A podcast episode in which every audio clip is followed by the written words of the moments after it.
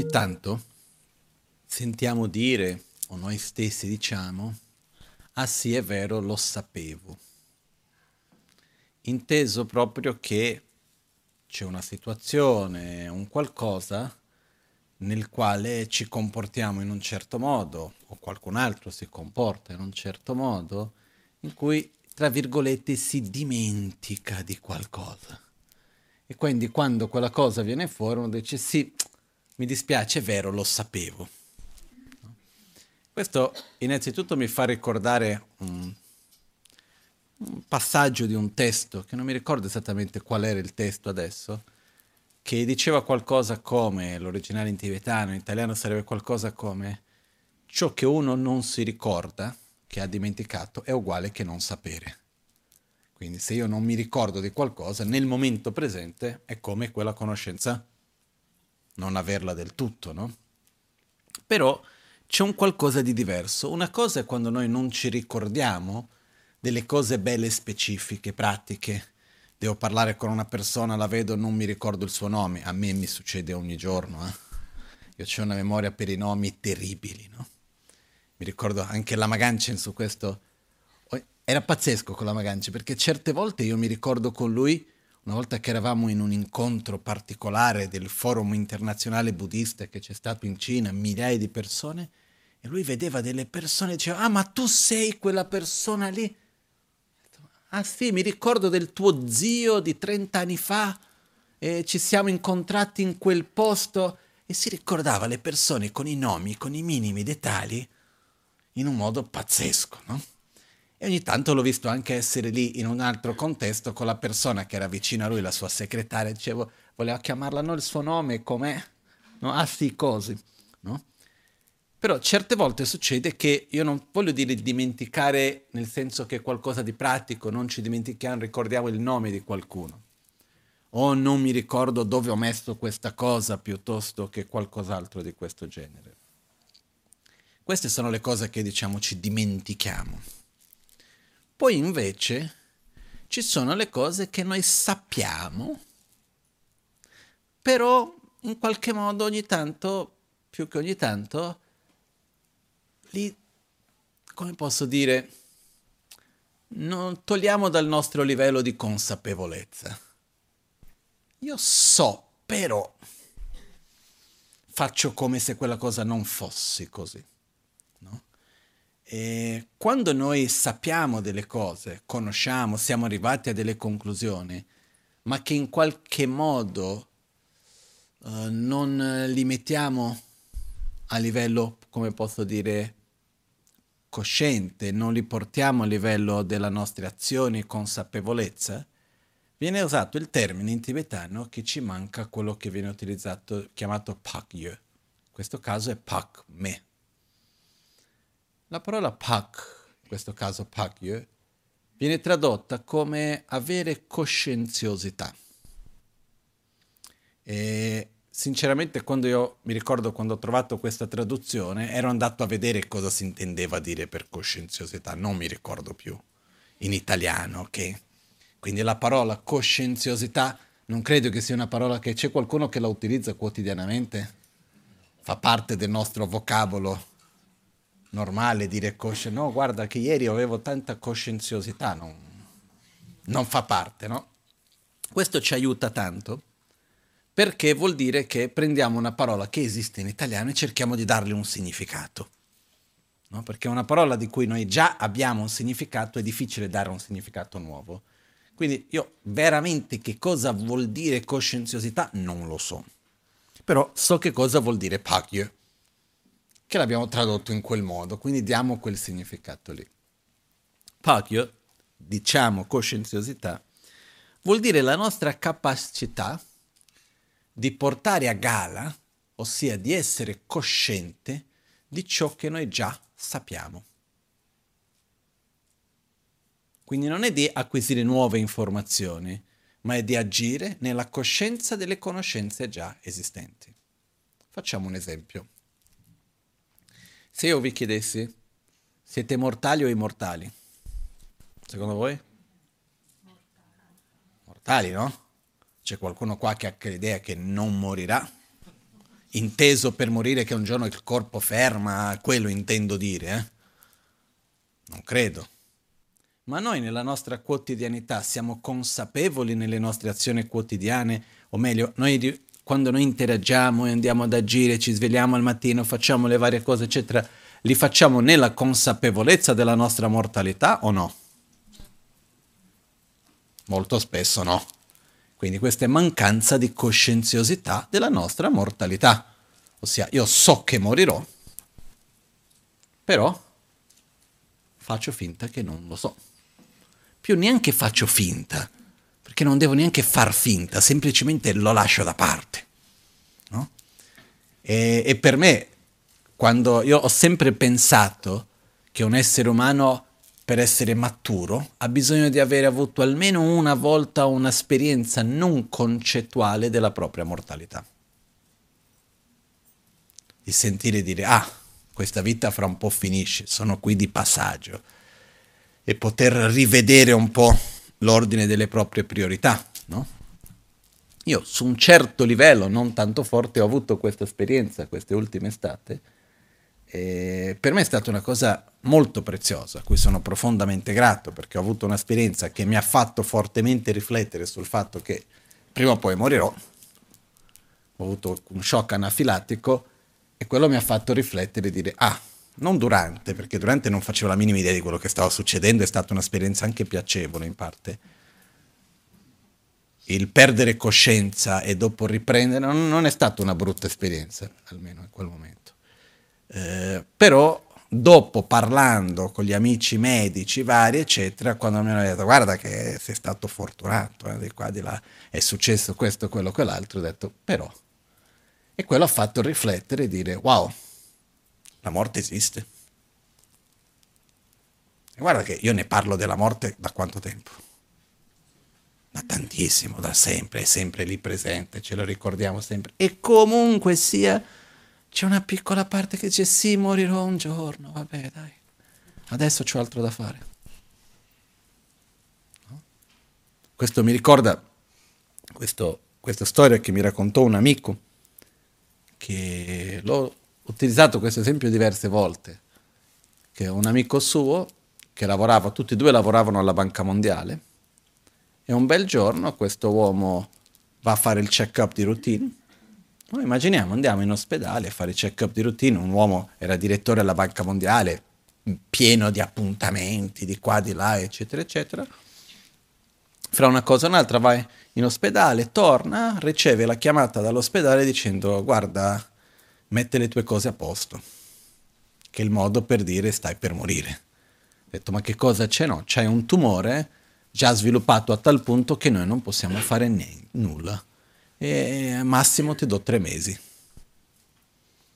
Va in shock questo uomo, cancella tutti gli appuntamenti di lavoro, prende il TVF, vuole, comincia a organizzarsi per chiamare il figlio con cui non parlava da qualche anno, prende i libri che voleva leggere che non li aveva mai letti, che era lì, comincia a tirarli fuori e comincia a organizzarsi la vita nella consapevolezza che dovrà morire. Quindi quali sono le mie priorità? Fare pace con, mio, con mio figlio, rileggere quelle cose che volevo vedere che non ho mai potuto vedere, quelle sono le mie priorità in questo momento. Lui passa tre giorni così, due giorni, tre giorni, qualcosa del genere, e a un certo punto riceve la chiamata dal presidente dell'ospedale che gli dice guarda ci dobbiamo scusare con te, c'è stato un errore. C'era un omonimo e in realtà la tua salute è perfetta, c'è stato uno scambio di cartella clinica. E lui ha detto mi dispiace più che altro per l'altro che avete detto che sta bene. No? E, ehm, ma da questo anche mi ha fatto riflettere su un'altra cosa ancora. Uno, vabbè, se qualcuno viene da me e mi dice che io ho una malattia terribile, però io mi sento bene, io dico prima un attimino, mi fido un po' di quello che sento, come minimo vado ad altri due o tre medici, minimo, no? prima di prendere qualunque conclusione. Però fatto sta che quando lui ha ricevuto il messaggio dal, dal presidente dell'ospedale dicendo guarda che non non hai niente, la tua salute va bene, cosa ha fatto? Non ha più chiamato il figlio, ha rimesso i libri indietro, ha ripreso a vivere come se non dovesse più morire. No? Quindi quel momenti lì dove uno si ricorda, ah, io morirò, perché è una realtà. No? Vuol dire avere coscienziosità, essere consapevole di qualcosa che noi già sappiamo, quindi uno agisce di conseguenza. Se noi dovessimo fare le nostre scelte quotidiane nella consapevolezza della nostra mortalità, che non vuol dire nella paura della morte, ma nel sapere che io morirò. Non so se qualcuno ha qualche dubbio su questo. Ok, visto che nessuno ha dei dubbi sul fatto che morirà, giusto? Quando? Perché se dovrà succedere, prima o poi accadrà o no? Non lo so. Io adesso ho 41 anni. È troppo chiedere di no? Diciamo fino a 60? Direi di no, no? Però qualcuno mi può assicurare che potrò vivere fino a 60? Nessuno? 50? 42? Arriviamo a luglio? No? Però la realtà dei fatti è che nessuno può avere la certezza.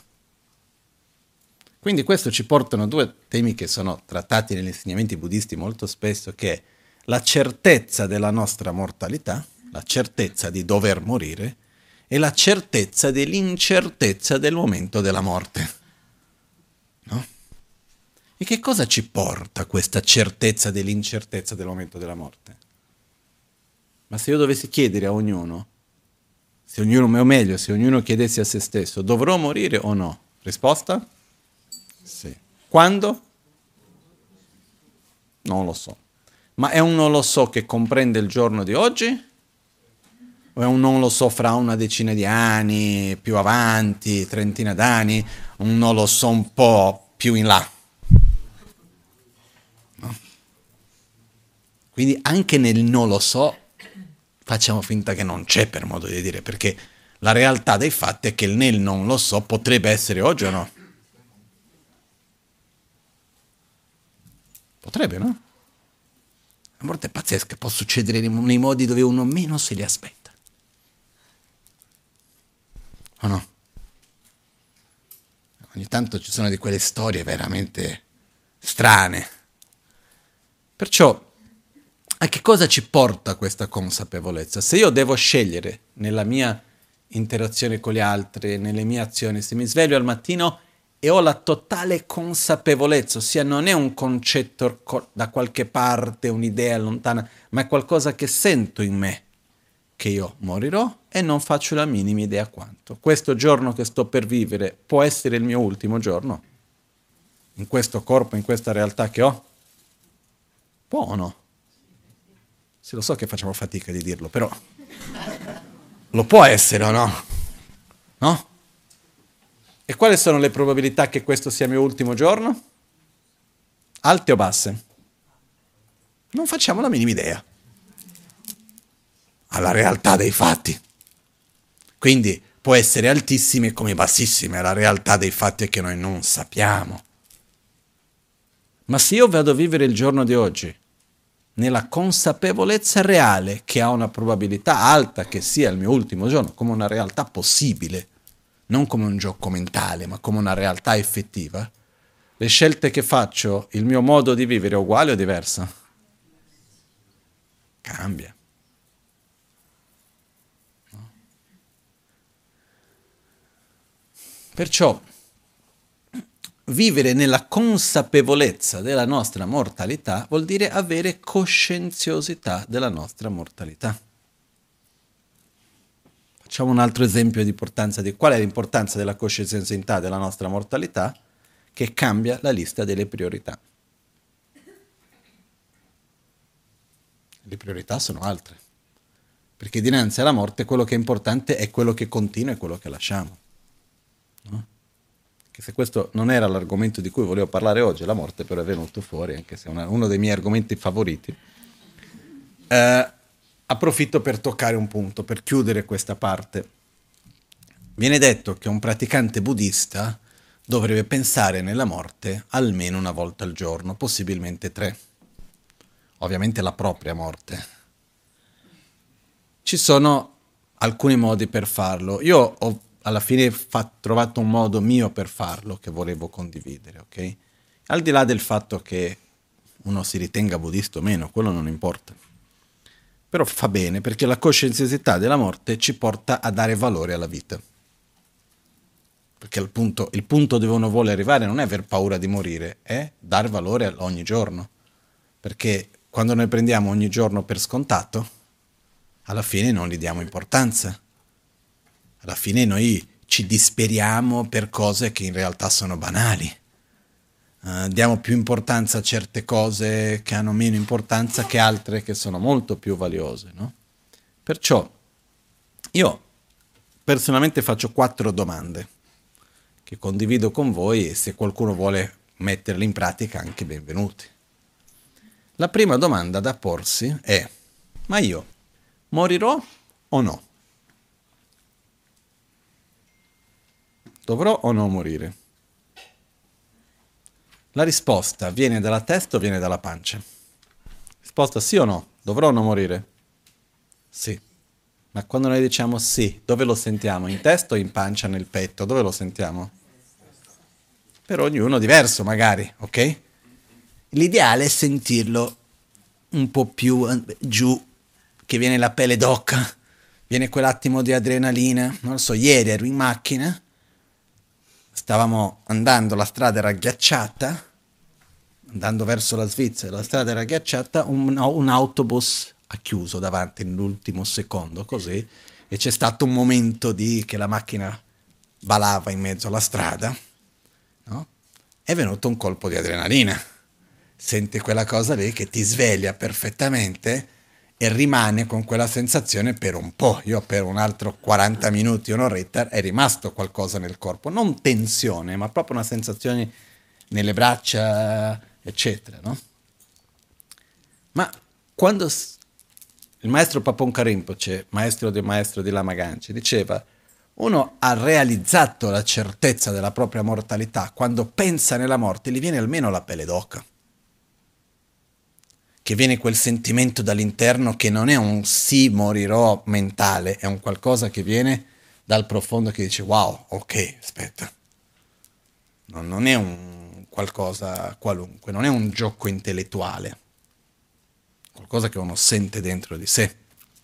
Perciò la prima domanda è, dovrò o no morire? La, la, la ragione di porsi questa domanda, che a principio è abbastanza ovvia, è per piano piano permettere di passare dalla testa al cuore, di riuscire a non essere tanto concettuale, familiarizzarsi con questo. Seconda domanda, quando? E qua la stessa cosa, la risposta è abbastanza ovvia, non lo so. Però, una volta ancora, se uno fa questo con molta calma, dovrebbe un attimino riflettere e non darsi la risposta subito. Uno chiede a se stesso, morirò o no? Dovrò o no morire? Aspetti un po' prima di rispondere. Dai a te stesso il tempo di digerire quella domanda e dare una risposta più profonda, non immediata, automatica. Seconda domanda che poi la risposta è la stessa, ma è come, da dove viene la risposta, la cosa importante. Seconda domanda, quando? Non lo so, però anche qui non aver fretta di rispondere. Aspetti un attimo per sentire, per vedere, per lasci, permettere che quella risposta venga da un luogo dentro di sé dove uno sente veramente, dice, wow, non lo so perché. Non è uno scherzo, eh? Dire io non lo so quando morirò è un po'... Come posso dire, se lo fai davvero non è ovvio. Terza domanda. Se io dovessi morire oggi, che cosa porterei con me e che cosa lascerei agli altri? Quindi cosa lascerei agli altri se io morissi oggi? come esempio, come ricordo, come questioni pratiche, materiali, lascerei più problemi o soluzioni. No? Io mi ricordo una volta che un amico in India fu da un mio maestro e disse, no, che era, era un po' malato in quel momento, gli disse, guarda, eh, non lo so, se io dovessi morire in questi prossimi giorni vorrei dire che aveva poche cose materiali, ha detto no, io voglio lasciare questo a questa persona, quello a quell'altra, eccetera, eccetera. Ha cominciato a dire così. Mio maestro disse, cosa, stai attaccato alle tue cose pure dopo la morte? Lasci tutto il monastero, il monastero vede dove di più beneficio. No? Questo è un po' estremo per tanti di noi. Però per esempio ho visto delle persone che esiste l'idea di che cosa voglio lasciare, però uno vuole in qualche modo mantenere il controllo di quelle cose anche dopo la morte, lasciando più problemi che soluzioni per quelli che rimangono. Succede. Quindi uno ci pensa un attimino che cosa sto lasciando. Sto lasciando materialmente le cose sono ben organizzate, non sono ben organizzate, perché io ho dovuto affrontare tante volte persone che hanno lasciato il corpo, eccetera, e quando le cose sono organizzate bene è facile, quando le cose certe volte non sono ben prese cura, non sono preparate bene prima, possono creare un bel po' di lavoro perché c'è dopo. Che va bene anche, eh, niente di che, però se uno prepara prima meglio. Quindi, se io morissi oggi, com'è? Cosa lascio? Materialmente è la parte più facile. Quali sono i ricordi che lascio? Quali sono le relazioni con le altre persone? Cosa lascio al mondo? Qual è l'impatto che io ho avuto su questo pianeta? Una domanda che io mi sono fatto tante volte. Se io morissi oggi, io ho consumato più risorse di quelle che ho anche sostenuto e dato al pianeta o no? Parlo della natura, per esempio. Quanto ho dato indietro all'ambiente? e quanto ho preso? La domanda che io mi sono fatto. Quindi chiedersi effettivamente, ok? E poi la domanda che viene insieme, che è ma cosa porto con me? Se io dovessi morire oggi, il corpo possiamo portarlo? No. Il nome? non è che nasce il bambino, ah guarda qua, no, non ho finito. Il, la ricchezza materiale? Io una volta cioè, me l'hanno chiesto di aiutare su questo. Può sembrare una battuta, ma è vero, eh? Qualcuno mi ha chiesto, viene una persona molto benestante da me, e mi disse questo uomo, che ha fatto tanti soldi in una vita, disse, Guarda là, ma è vero no, che voi avete tecniche per riconoscere le reincarnazioni? Ho detto sì, esiste questa tradizione. Come avviene? Gli ho spiegato come si fa più o meno in grandi linee. Ho detto ok, mi sembra buono. E se io crea, diciamo che cre- vado a creare un trust, non lo so, metto lì 200 milioni di dollari, qualcosina, che lascio per la mia prossima vita e do un percentuale a chi la riconosce. No? Io gli ho detto, guarda, mi sembra un ottimo business, trasferimento di patrimonio da vita in vita, però personalmente non mi fiderei di nessuno.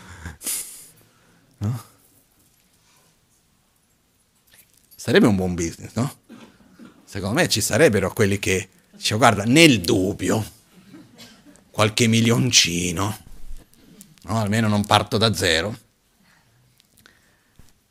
Però la realtà dei fatti è che quando uno muore queste cose finiscono. Quindi che cosa porto con me? E quello che noi portiamo con noi, noi sono due cose.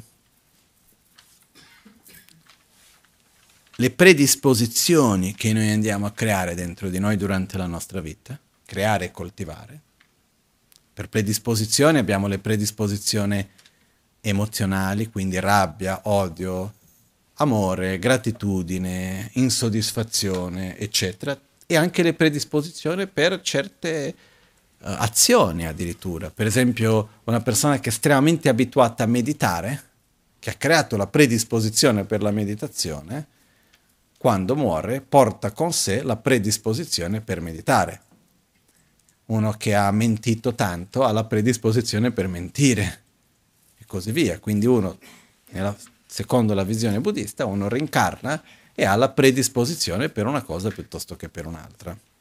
Quindi quello di cui le nostre abitudini profonde, quello che noi facciamo e creiamo una forte abitudine, noi portiamo con noi oltre. E poi c'è l'inerzia delle azioni compiute, detto karma. Le interazioni che noi andiamo a fare, le azioni che noi compiamo, creano come una sorta di inerzia, una forza che poi dopo continua. Queste sono le due cose che noi portiamo con noi. Perciò la domanda è chi sono io dinanzi alla mia morte?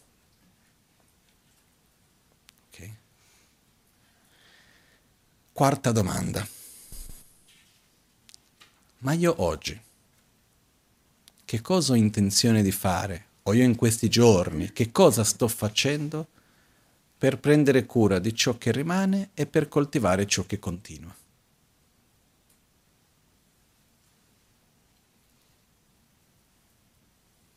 Ok? E questo ci fa, aiuta, facendo queste domande, ci aiuta un pochettino a riflettere e dire, ma cosa voglio? Cosa sto facendo? Perché per esempio, dinanzi alla propria morte, ma quanto importa quello che l'altro ha fatto o l'altro ha detto? Ma chi c'ha più tempo per le gelosie o le invidie? Ma sì, è vero che quello di qua, quello di là, ma io non ho tempo per le gelosie, devo morire. Ah, ma c'è questo e quell'altro, io devo morire, lascia stare, non ho tempo per quelle cose lì. E cambia un po' la prospettiva. E quindi coscienziosità della nostra propria mortalità. Ricordandoci una cosa, visto che abbiamo toccato questo argomento, non c'è niente di sbagliato o di male nella morte. No? Perché io questo vedo, è molto comune, molto normale che quando qualcuno muore esiste questa reazione, ah, che brutta cosa è successa, o no? Però esiste un'alternativa Io, io sinceramente non vedo la morte come una cosa brutta. Il vero problema non è morire. Il problema è vivere male. A me mi dispiace molto di più quando vedo una persona buttare la sua vita via vivendo in un modo negativo, con rabbia, con odio, in depresso, in conflitto costante. Quello sì che mi dispiace, quello sì che è un qualcosa di brutto. Morire fa parte della vita. C'è chi muore un po' prima, c'è chi muore un po' dopo, il tempo è relativo. Nel senso che quello che determina il tempo non è tanto la quantità ma la qualità. Ci sono persone che in pochi tempi dell'orologio fanno molto di più di altre che passano una vita lunghissima e alla fine vivono meno. Quindi quello che uno, quanto uno vive, non, dipende, non è tanto determinato da quanti anni ha. No? E anche questo, quando qualcuno muore, la prima domanda che viene, ma quanti anni aveva? Ah, vabbè, tanto era molto anziano. Ma, ma come ha vissuto è la domanda principale. Ha vissuto malissimo ed è pure vissuto tanto. Mamma mia, povera persona.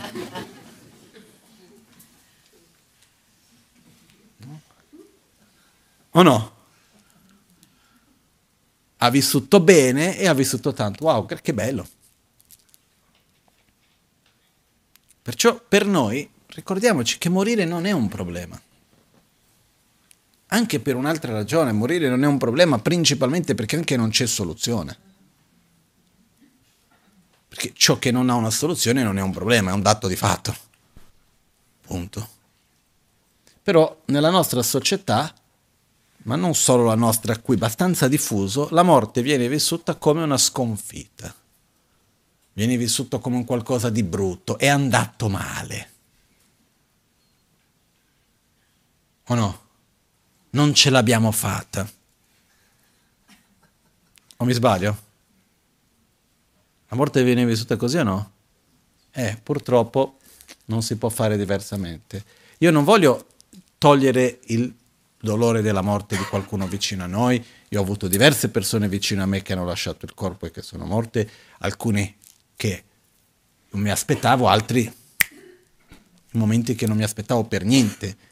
La prima è stato uno dei miei maestri in India, una delle persone più importanti nella mia vita, che è partito per un viaggio, durante il viaggio ha preso una febbre, è arrivato dall'altra parte del viaggio in treno, è andato in ospedale, morto. Era anche uno dei maestri di Lama Ganchen. E questo per dire che non voglio banalizzare la morte, eh? in nessun modo. Voglio però ricordarci che il problema non è morire, il problema è vivere male. È passare la nostra vita così, senza coglierne l'essenza, senza dargli un senso, senza essere un, un'interdipendenza positiva sia per noi che per gli altri. E qua c'è un altro discorso. La vita diventa vivere bene non vuol dire tanto quello che noi facciamo, ma sì chi noi diventiamo. Settimana scorsa abbiamo parlato di questo. Quello che rende la vita significativa è chi divento, è morire una persona migliore di quella che è nata, che è una sfida. Non è una cosa così ovvia. Però abbiamo questa possibilità di vivere con gioia questa sfida. Perciò, coscienziosità della nostra mortalità. No? È uno dei primi passi, quando si parla nel percorso buddista, uno dei primi passi interiori è prima, di, prima di, della coscienziosità della mortalità viene un'altra coscienziosità che è necessaria ancora prima che è la coscienziosità della preziosità di questa vita. Perché se noi chiediamo, noi siamo fortunati con le condizioni che abbiamo? Non è ovvio, no? Basta prendere adesso, non voglio dilungare, ok? Potremmo passare delle giornate intere a parlare di questo, però senza dilungare, ci sono tre condizioni principali per quello che viene chiamato una vita fortunata. La prima condizione è avere la propria sopravvivenza sicura. Non dover vivere per sopravvivere. E se noi andiamo a vedere in questo pianeta dove noi viviamo, fra noi esseri umani, qual sarà la percentuale di quella che non deve preoccuparsi della propria sopravvivenza? Maggiore, minore? secondo me è una minoria quelli che possono vivere senza preoccuparsi di aver da mangiare. O no? Noi viviamo in una parte del mondo dove per la nostra fortuna, per tante varie ragioni, viviamo in un contesto dove in un modo o in un altro noi ci preoccupiamo per le difficoltà del comfort, dipende di quanti soldi uno ha o meno, e se si può comprare questo piuttosto che quell'altro, eccetera, eccetera, ma una pre- preoccupazione fondamentale, basica, se avrò o meno da mangiare, non c'è nella maggioranza di noi. Non conosco la vita di ognuno, eh? Ma di quello che mi guardo intorno difficilmente ho visto questo, in questo contesto in cui siamo. Perciò Cosa succede quando la propria sopravvivenza non è rassicurata? Lo spazio interiore viene dedicato a che cosa? A sopravvivere, quella è la priorità. Quando la propria sopravvivenza non è un qualcosa di certo, uno vive per sopravvivere, quello diventa la priorità assoluta. E quello diventa la priorità assoluta per tutti noi nel momento in cui non abbiamo più quella certezza. Eh? È un istinto fortissimo però tutto il resto non, non, non, vale più. L'unica cosa che vogliamo è assicurare la nostra sopravvivenza. Okay?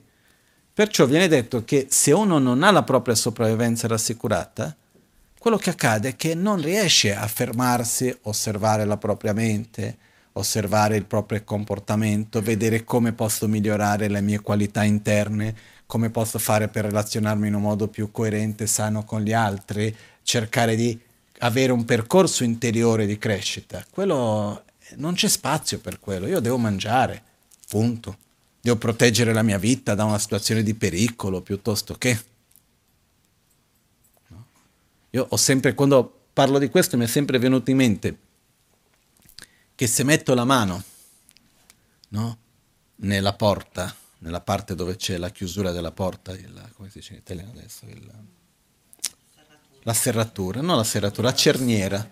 Metto la mano sulla cerniera, dove c'è la cerniera della porta, e si chiude la porta. Fa male, no? Immagino io, mai è successo a me, però immagino che faccia tanto male. Però la porta continua a chiudere e viene trattenuta lì e fa tanto tanto male. Mi rompa le ossa, che fa male ancora. E io vedo la persona che sta trattenendo la porta dall'altra parte. Cosa faccio? Scusi? Guarda che mi fa male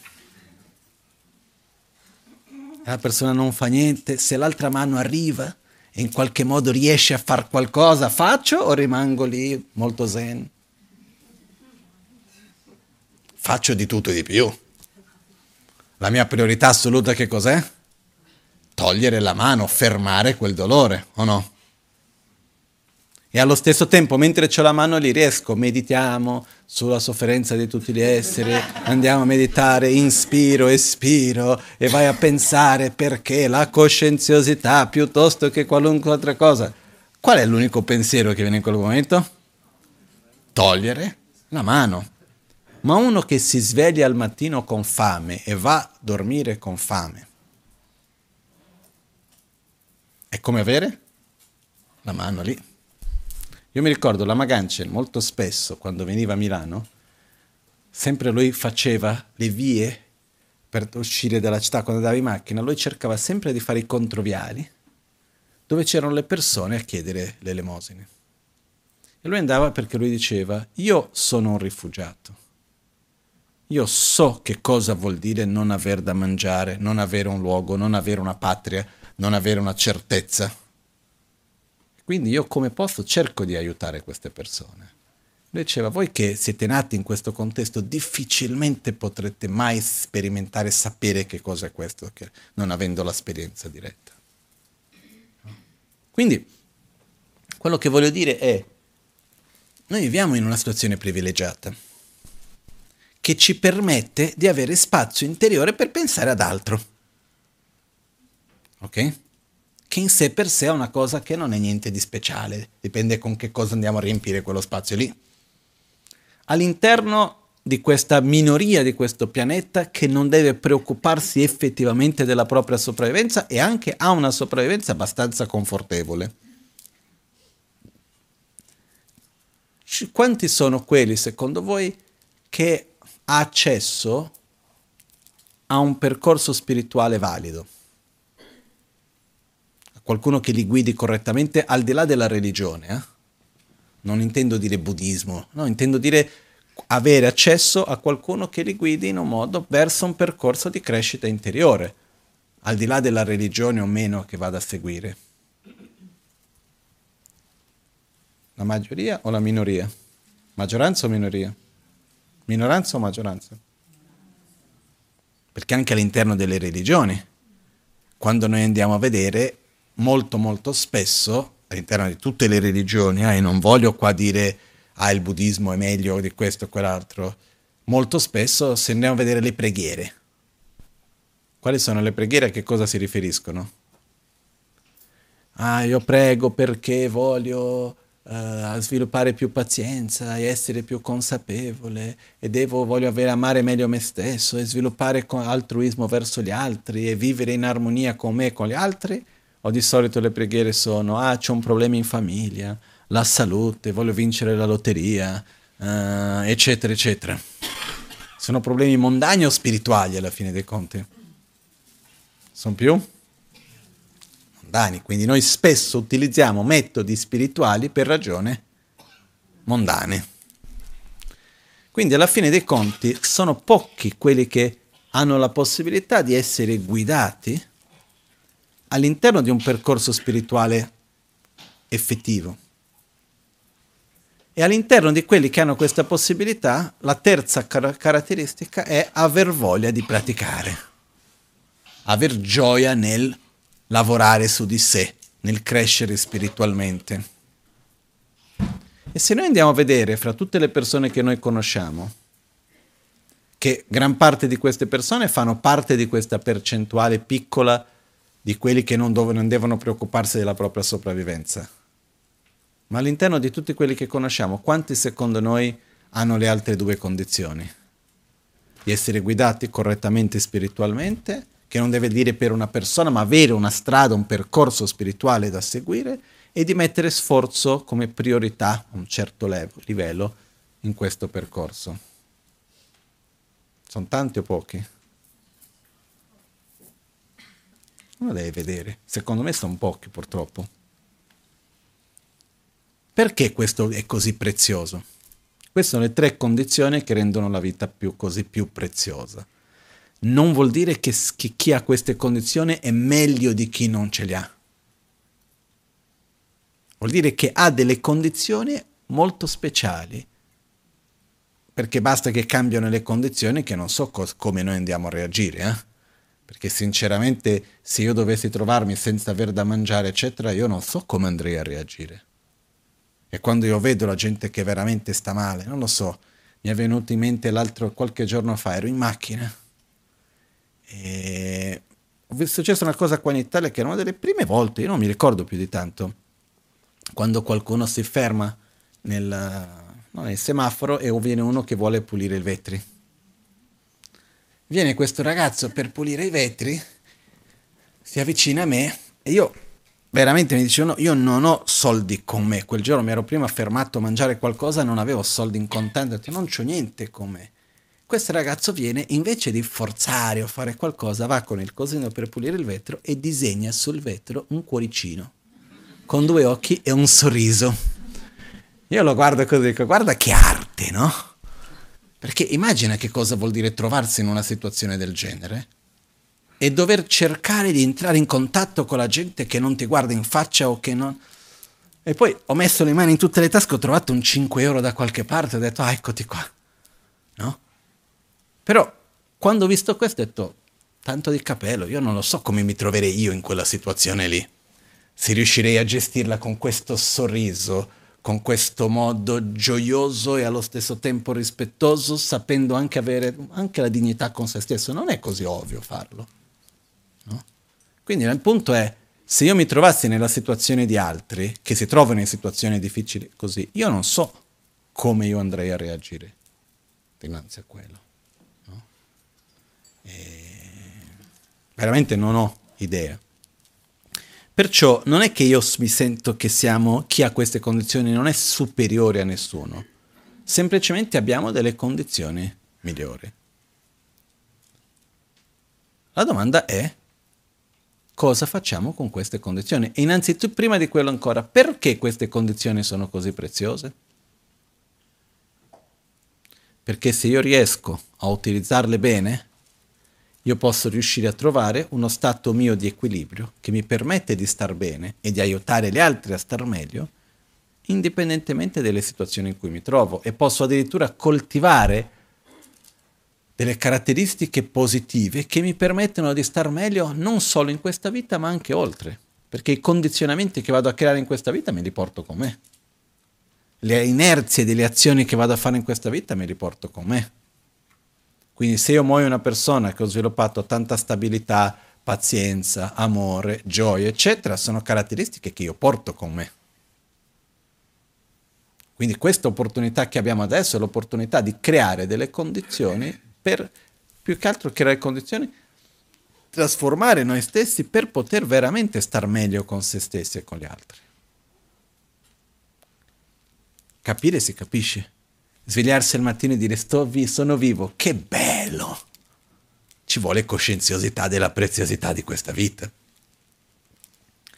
Uno dei primi passaggi necessari quando si parla del percorso spirituale del Dharma, il percorso verso l'illuminazione, il secondo passaggio è sviluppare coscienziosità della preziosità di questa vita passaggio dopo, coscienziosità della certezza della morte e dell'incertezza del momento della morte.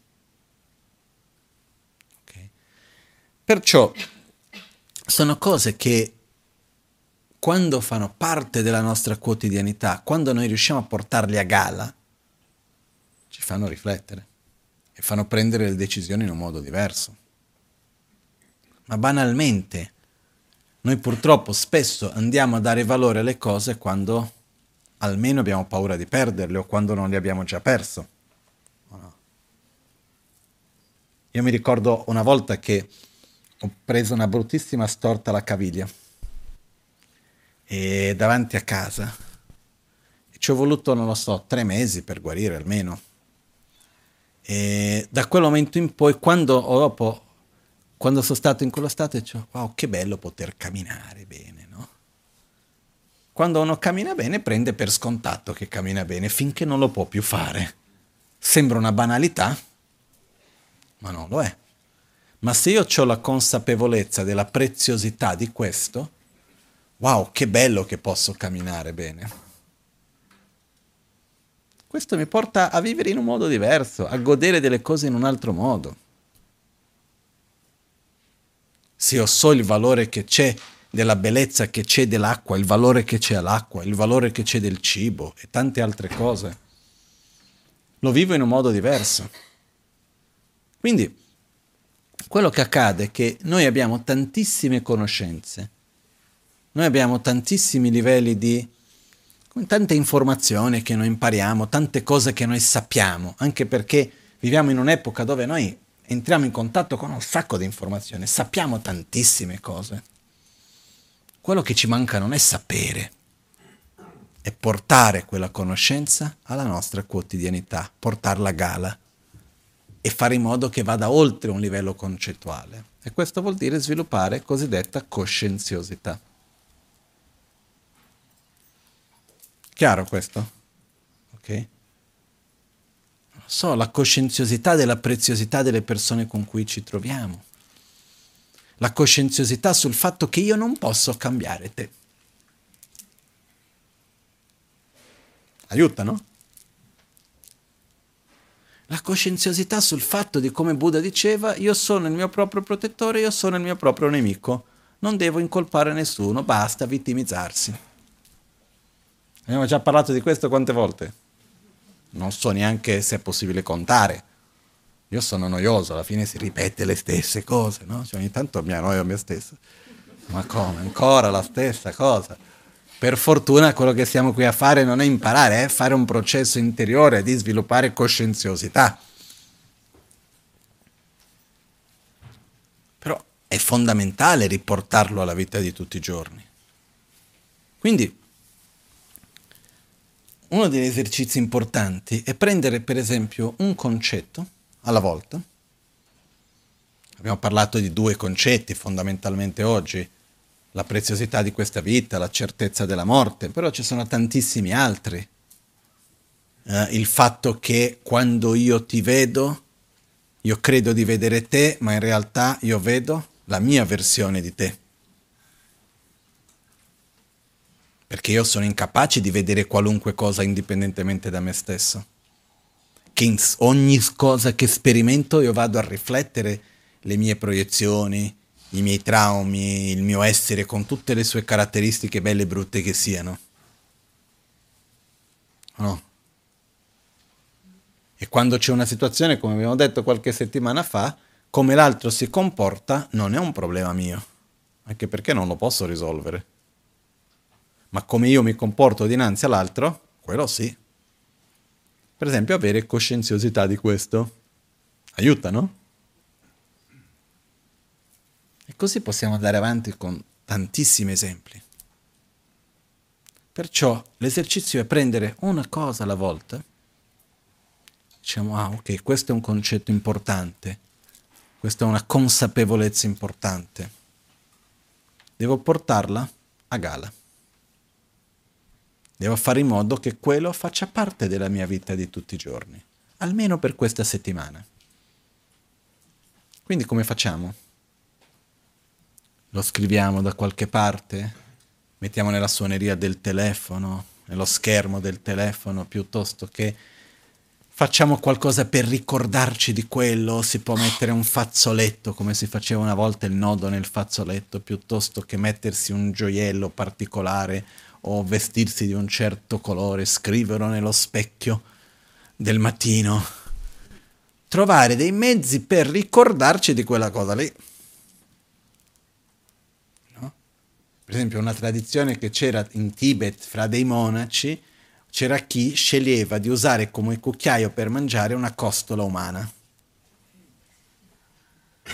Non come una cosa macabra, strana, di magia, no, semplicemente per ricordarmi io morirò. Prima o poi sono io lì. Per ricordarsi di quello, perché se no non si dimentica. Non è perché non c'è niente di strano di altro genere, è semplicemente quello. Perché? Per dare valore al momento presente della vita. Perciò cercare dei mezzi, cercare degli strumenti per riuscire a entrare in contatto e ricordarsi di quello che in parte noi già sappiamo. Ok? Perché c'è una differenza enorme fra sapere qualcosa e l'averla realizzato. Quando noi realizziamo qualcosa, quella conoscenza fa parte di noi profondamente ed è presente in ogni cosa che facciamo. Però ci sono tante cose che noi sappiamo ma non abbiamo ancora realizzato e quindi dobbiamo costantemente fare il lavoro di portarle a gala. Principalmente quelli che vanno poi dopo a condizionare positivamente le nostre scelte, le nostre azioni, le nostre priorità e così via. Ok? Altro punto che va insieme. Oltre che la coscienziosità, ehm,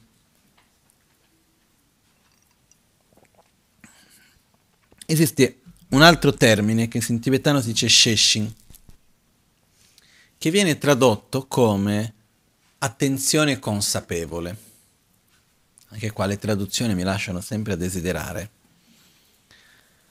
Però cerco di spiegare un po' meglio. Questa attenzione, questa attenzione consapevole è la nostra consapevolezza di che cosa sto facendo. È la presenza della nostra attenzione su quello che stiamo facendo nel momento presente. Quindi io non solo mi ricordo della preziosità di questa vita, ma io sono anche consapevole di che cosa sto facendo in questo momento, come sto parlando, dove sto andando, quale scelte sto preso, che cosa sto facendo a tutti gli effetti. E questo ci permette di uscire dai nostri meccanismi automatici. Perché noi quotidianamente entriamo in tanti meccanismi automatici, possiamo utilizzare il termine in una sorta di inerzia cominciamo a fare una cosa e continuiamo a fare quella, ripetiamo un giorno dopo l'altro e quando abbiamo visto siamo entrati in un meccanismo che facciamo certe cose e non ci chiediamo neanche più il perché lo stiamo facendo e come lo stiamo facendo, a un certo punto non ci accorgiamo neanche più di bene cosa sto facendo, semplicemente entriamo in una sorta di inerzia. E ci sono momenti in cui facciamo le cose, la mente è da un'altra parte e non abbiamo neanche chiarezza di che cosa stiamo facendo. E questo è un po' quello che si utilizza questo termine che è andato è un po' di moda, non so il quanto sia ancora di moda, perché le cose vanno, le mode vanno, salgono, scendono, di mindfulness. È ancora tanto di moda o è sceso un po'? Ho la sensazione che è un po' sceso. Perché le, le mode sono così, comincia, prima o poi no, passa da una cosa a un'altra. C'è stato un momento che la pace era di moda. E qual è il pericolo di fare che le cose vadano di moda? perché non gli dai un valore profondo. Ok? Chiudo parentesi. Comunque la mindfulness, questo termine che in tibetano uno dei termini per è sheshin, è l'importanza per noi di essere presenti in quello che facciamo, essere consapevoli in quello che noi facciamo. E qui c'è un altro punto, che in realtà è quello di cui volevo veramente parlare oggi, che era il punto di partenza, che volevo arrivare ed è la nostra capacità di essere consapevoli non solo di quello che faccio, ma degli altri che mi stanno intorno. Essere insieme con l'altro e vedere l'altro. Sembra banale, ma non è così ovvio. Essere davanti all'altra persona e non essere presi prevalentemente dalle nostre necessità da quello che io penso, da quello che io voglio, da quello che dove io sto andando, cosa io sto facendo, qual è la mia necessità. Perché ci sono questi, ovviamente. Ognuno di noi ha le proprie necessità, attrazioni, avversioni e tutto il resto. Ma sono davanti a un'altra persona. Come stai? Cosa hai bisogno? In che momento ti trovi? Al di là del mio. Mi permetto di vedere te. Quindi avere questa consapevolezza non solo di se stessi, ma questa presenza e questa consapevolezza del vedere l'altro. E capire che l'altro non segue gli stessi meccanismi che necessariamente seguo io. Non vede il mondo nello stesso modo in cui io lo vedo, non sta vivendo lo stesso momento che sto vivendo io, per quanto possa sembrare assurdo l'altro non vive lo stesso momento che stiamo vivendo noi. Non so se vi siete mai accorti. È ovvio. Però noi abbiamo la tendenza di aspettarci che l'altro veda il mondo così come noi lo vediamo. Io mi sono accorto di questo con me stesso diverse volte. Ma parto da una banalità e ripeto questo esempio perché è qualcosa che a me mi ha colpito di me stesso. Io per tanti anni ho avuto problema che non potevo prendere freddo. Per esempio, camminare scalzo su un pavimento freddo è una cosa che mi faceva veramente male. Adesso meno, sto meglio di una volta. E quindi io ogni volta che vedevo qualcuno che camminava scalzo, ah, cosa fai? Ma guarda che ti fa del male. Però mica è come me, eh? Ci sono persone a cui li fa bene. Però abbiamo tendenza di usare la nostra esperienza personale per vedere la vita dell'altro, per vedere come l'altro vive le cose, quello che sta facendo, eccetera, eccetera. Solo che molto spesso non è così.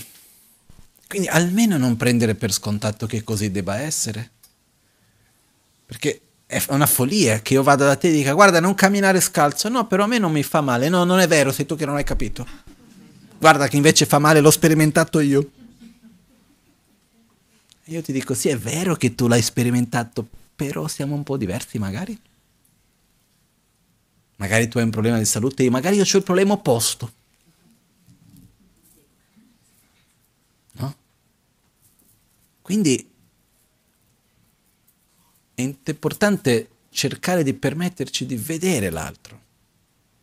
Arrivare lì, quando ci troviamo davanti a qualcuno, ma stiamo, io sto parlando di cose semplici, cose piccole, non sto parlando di vedere l'altro nel senso che ti guardo e faccio l'analisi completa della tua vita e cerco di capire i tuoi aspetti più profondi, non sto parlando di quello, io sto parlando nelle piccole cose quotidiane.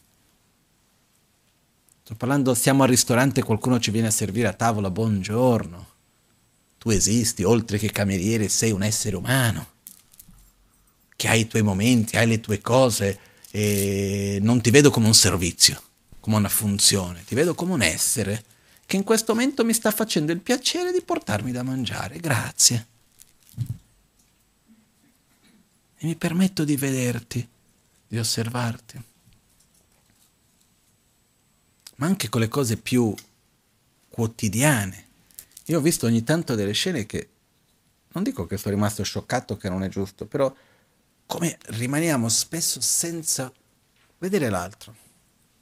Non so, mi viene in mente una cosa... Uh, che ne so io, non voglio più bere l'acqua. Sto bevendo, dico... Mm, basta. C'è qualcun altro di qua? Vuoi dell'acqua? Prendi. Ma non ti chiedo neanche se veramente hai bisogno. Io ti do l'acqua non perché tu hai bisogno dell'acqua. Io ti do l'acqua perché? perché io non ho più voglia. Così almeno sei tu a lavare il bicchiere. Magari non lo faccio consapevolmente con quell'intenzione, non arrivo a quel punto. Però se io vengo da te e dico, ah guarda, guarda, per te, e ti lascio in mano, magari tu non volevi bere l'acqua. E ti trovi col bicchiere. E dici, ok, va bene, vado in cucina, butto l'acqua, lavo il bicchiere o me la bevo, tanto per non sprecarla. Questo è un esempio banale. Però non so, mi viene in mente una situazione che non voglio entrare adesso nei dettagli, dove una persona ha bisogno di qualcosa da parte di un'altra. Quindi diciamo che io ho bisogno di qualcosa da parte di qualcuno, vado da quella persona e dico alla persona quello di cui ho bisogno, senza però vedere la necessità di quella persona lì. Quindi dico, guarda che ho bisogno di questo, questo, questo da te. Però io non credo, non, non mi vado a fermare per chiedere, tu come stai? Guarda, avrei bisogno di questa cosa, come ti posso aiutare perché tu mi possa aiutare? Non so se è chiaro questo. E io ho visto casi dove l'altra persona ha detto no, io non, non ti faccio quello che tu mi vuoi perché non, non, non vedo uno scambio, non, mi vedi neanche. Quando quello che noi spesso abbiamo bisogno è di essere visti. Quando noi siamo visti, siamo pronti spesso a dare di tutto all'altro, a fare tantissime cose anche fuori dalla nostra zona di conforto. Però una delle cose che ci teniamo è di essere visti, o no? Quindi anche di noi verso l'altro, quando siamo vicini alle altre persone, anche se siamo lì, abbiamo poco tempo a disposizione, cerchiamo almeno di essere presenti lì. Io ho avuto questa esperienza di dover parlare con tante persone per tempi brevi perché il tempo materiale che ho a disposizione è poco. E alla fine le persone che più si lamentano sono quelle più vicine a me. La mia madre già non si lamenta più è andata oltre già. Non si è mai lamentata tanto, per dire la verità. Ma proprio perché? Perché il tempo che io alla fine ho a disposizione per me stesso è poco. Il tempo che ho a disposizione per me stesso io condivido con quelli che sono vicini a me. E che alla fine è microscopico. E quindi quello che voglio dire è quando abbiamo poco tempo a disposizione, quello che ho imparato è, io ho poco tempo, in quel poco tempo che c'è, cercare di essere lì presente per l'altro. E non con la testa da un'altra parte, facendo qualcosa, perché se io cerco di vederti, cerco di essere lì per te, magari ti capisco, magari non ti capisco, probabilmente non ti capisco, perché è difficile capire un altro. Però noi sentiamo quando un'altra persona è lì per noi o no? Noi sentiamo quando la persona c'è o non c'è. Quando sì, fisicamente è lì, ma la testa è da un'altra parte. Si percepisce. Ed essere lì anche per pochi minuti, guardare, parlare. Io faccio questo sforzo, per esempio, anche, ed è un esercizio che invito tutti a fare, quando dovete chiamare un call center di qualunque cosa Oggi stesso mi è capitato. Ho dovuto, c'era una cosa lì che non sono ancora riuscito a risolvere, prima o poi ce la faremo. Le speranze è l'ultima a morire anche su queste cose. E ho chiamato questo call center per una cosa che era bisogno, parlavo lì, a un certo punto ho dovuto dare il mio indirizzo email. E c'è lì, ok, Michel ama Michel. Ah, però Michel è la francese, perché si scrive così? Ah no, ma una curiosità, ah, ma come e lì c'è stata una prima reazione che era ma io ti ho chiamato per risolvere questo problema. In realtà ho già poco tempo, ho già altre cose che devo fare. Nel frattempo c'è qualcuno che mi aspetta di là, sto cercando di risolvere questo. Andiamo al punto, per favore. No? Quella è stata la prima reazione. Poi mi sono ricordato, c'è una persona dall'altra parte, no? E quindi ho cominciato a parlare più apertamente, sì, spiegare il perché di qua, di là e cercare un po' di vedere la persona che c'era, poi è caduta la linea. Non so se qualcuno lo taglia appositamente quando vede che la chiamata va in una direzione che non è proprio quella che, devo, che vogliono che vada, però fatto sta che è caduta la linea in quel momento lì, no? Però ci sono stati dei periodi in cui ho fatto proprio l'esercizio di parlare con la persona, perché quando si chiama un call center, che cosa si aspetta? Di parlare con qualcuno o di risolvere un problema? Uno vuole risolvere un problema, possibilmente parlando con qualcuno che è già un po' difficile che avvenga. Ci sono dei salti mortali per arrivare. La cosa utile per me oggi è che era là, vine, vin, almeno 20 volte ho chiamato quel numero lì, quindi sapevo già tutti le scorciatoie per arrivare, no? Perciò era il numero 3, poi subito dopo il 2, poi arrivi all'1, arrivato. Però quello che uno vuole è risolvere un problema, se ne frega dell'altro in quel caso lì. Però dall'altra parte c'è una persona. Quanto è faticoso quel lavoro? Secondo me tanto, proprio tanto. Invece cercare di vedere, io per esempio, ci sono state le volte che ho chiamato per cose internazionali, di biglietti, eh, e ho cercato, dove ti trovi? Ah, com'è il tempo lì? Ah, grazie che mi hai aiutato. E mi ricordo la gente così contenta che qualcuno un, un, un attimo e con un minimo di sforzo di vedere l'altro riesce a donarle qualcosa di bello.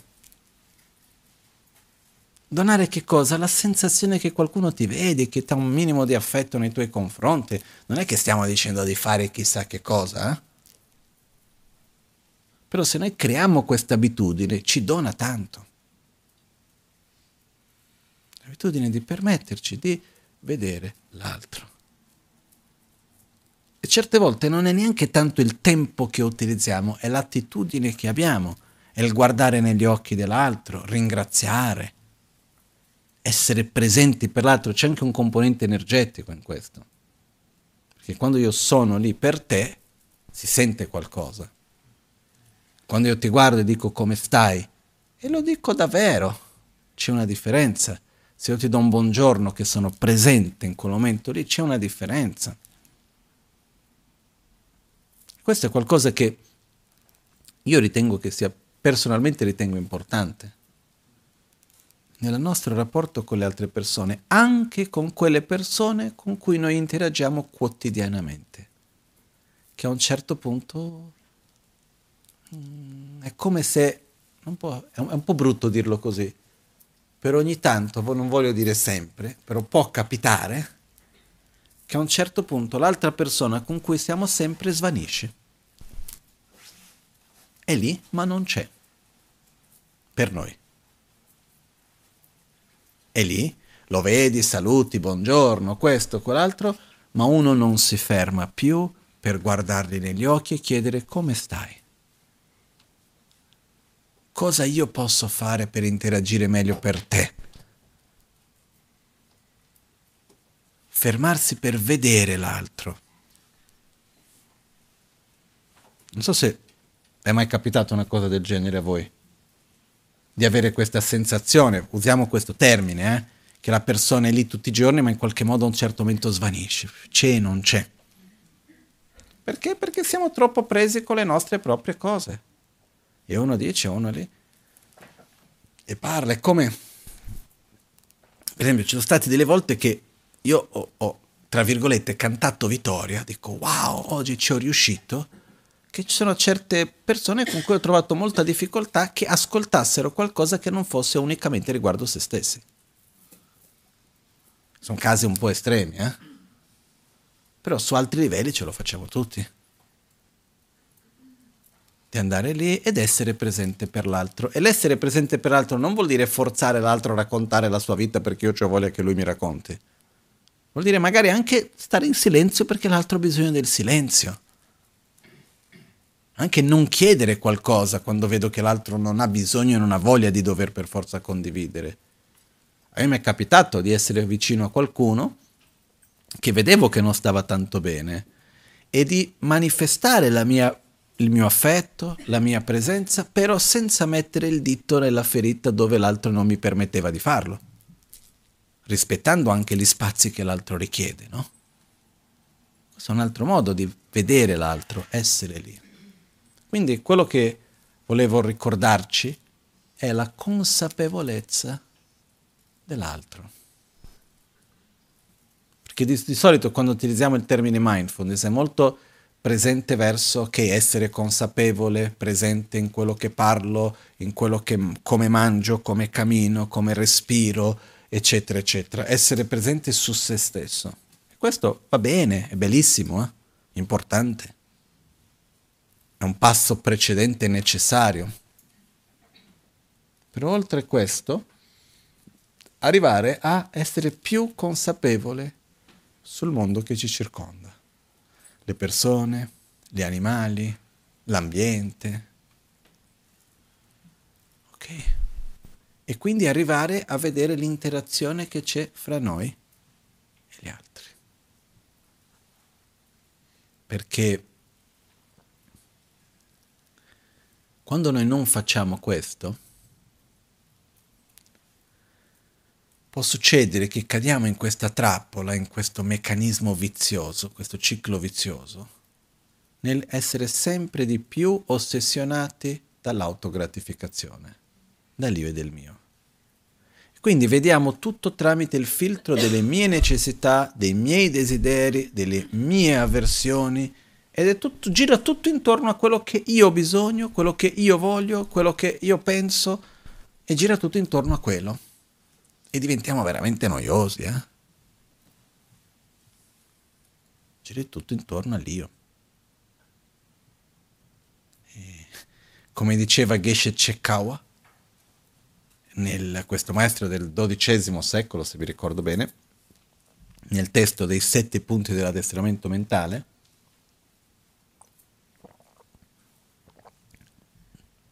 Lelen tamche ciklada con la Kadrincewa Gom. No? Questo primo per ripetere anche che è bello da ricordarsi. Lelentamce Ciklada. Lelentamce Ciklada. Facile, no? Lelentamce Ciklada. Lelentamce Ciklada. Che vuol dire? Eliminate il colpevole di ogni cosa.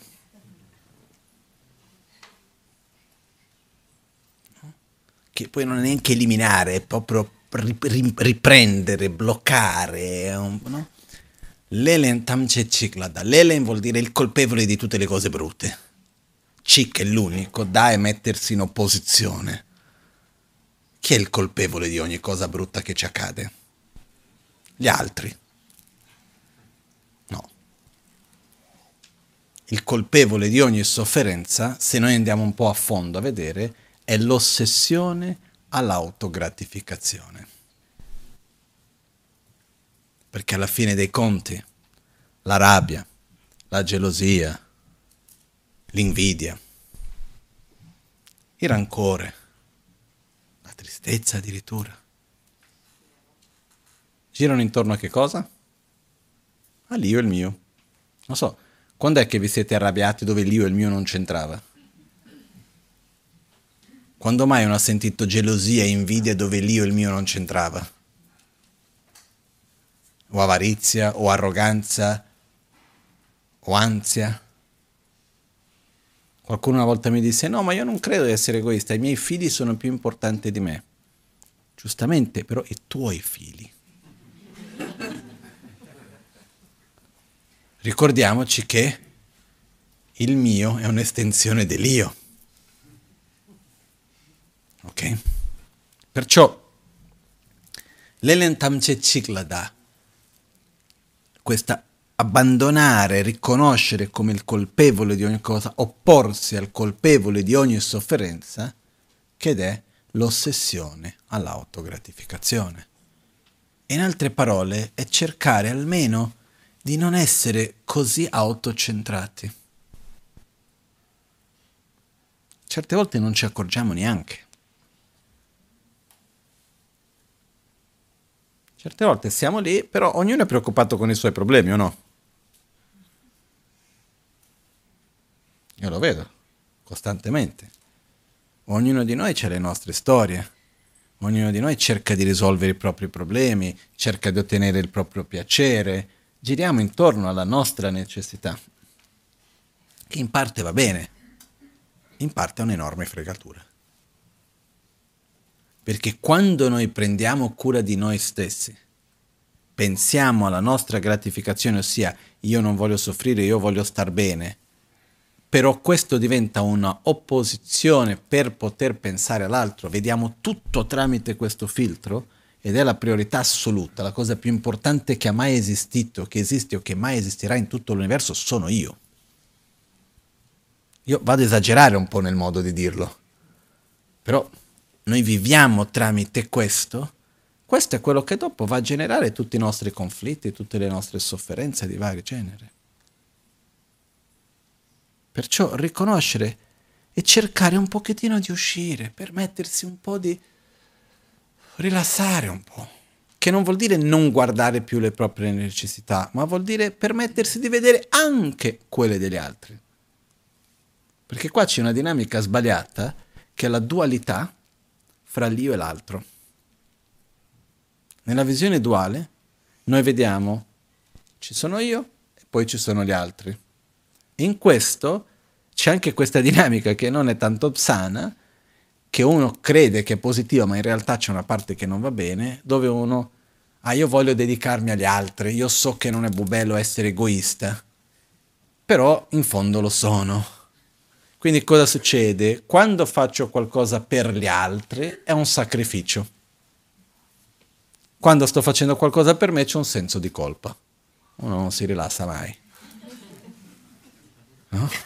C'è sempre una tensione in corso perché faccio per te è un sacrificio, vedi, avrei, starei potendo farlo per me. Sto facendo finalmente, lo faccio per me, eh sì, magari avrei potuto fare per un altro. No? Quindi prendo l'acqua che ho, la do a te, eh sì, però se io rimango senza acqua, invece io, io star, potrei star bevendo godendomi quest'acqua. Quando la bevo io dico, ehi, l'altro che ha sete. Lo sto prendendo tutto per me. Questa è una visione duale. La, il cammino è di andare oltre questa dualità e la visione non duale, che viene utilizzato il termine di solito che è creare equanimità, uguagliare se stessi con gli altri, non è uguagliare che io e l'altro siamo uguali, non è quello, ma è avere la stessa attitudine che abbiamo verso di noi, ce l'abbiamo anche verso l'altro. Quindi non è che io e l'altro siamo uguali, perché non siamo uguali, diciamo la verità. Siamo uguali o siamo diversi? Con chiunque guardiamo intorno a noi. Siamo diversi, abbiamo tante caratteristiche simili, ma siamo diversi. Ciò che è simile per definizione è diverso. Ok? Però uguagliare che cosa vuol dire? Che io però do la stessa importanza a me e a te. E riuscire a guardare l'altro e dire la tua felicità è tanto importante per me quanto la mia. Questa è una dichiarazione d'amore meravigliosa. Andare verso una persona, che sia il proprio figlio, figlia, genitore, marito, moglie, chiunque sia, dire la tua felicità, io ti voglio bene a tal punto che la tua felicità è tanto importante per me quanto la mia che la tua sofferenza è tanto importante per me quanto la mia. Vuol dire che io ti vedo. Quello che accade con te è importante. Quando faccio qualcosa per te lo sto facendo anche per me. Perché la tua felicità è importante per me. Però anch'io devo prendere cura di me.